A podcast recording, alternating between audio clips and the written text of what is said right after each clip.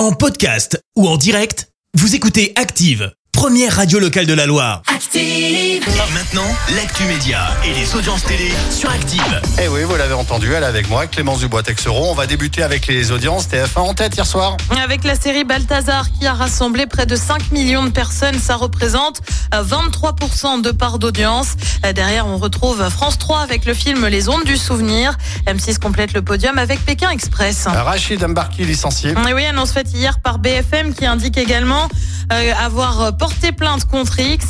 Le désormais ex-journaliste de la chaîne a donc été viré pour faute grave suite à des soupçons d'ingérence étrangère en cause des informations biaisées ou non vérifiées qui auraient été diffusées dans le journal de la nuit entre minuit et 4 heures du matin. Des informations sur le Qatar ou encore les oligarques russes auraient été fournies clé en main sans passer par le processus de validation classique. En tout, une douzaine de brèves auraient posé problème à la direction selon Télérama.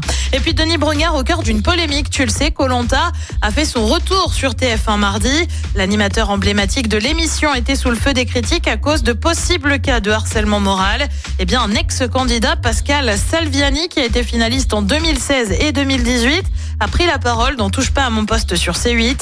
Il affirme avoir vu l'évolution de l'animateur qui aurait, je cite, pété un boulon et pris la grosse tête. Réaction dans la foulée de nombreux candidats de l'émission de TF1 pour défendre Denis Brognard. Super l'ambiance. Ouais, J'imagine. Le programme ce soir, c'est quoi? Eh ben sur TF1, c'est l'émission visuelle suspecte. Sur France 2, le crime lui va si bien, mais à l'italienne. Sur France 3, c'est 300 cœurs chantent, spécial Daniel Balavoine. Sur M6, on mise sur l'animation avec Ralph 2.0. Et puis, une fois n'est pas coutume, je vous donne le programme de Canal, puisque c'est la 48e cérémonie des Césars. C'est à partir de Et 21h10. c'est en clair, non?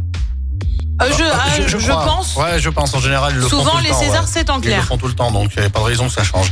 Merci beaucoup, Clémence. On se retrouve tout à l'heure 10h. Ce sera pour l'actu. Merci, vous avez écouté Active Radio, la première radio locale de la Loire. Active.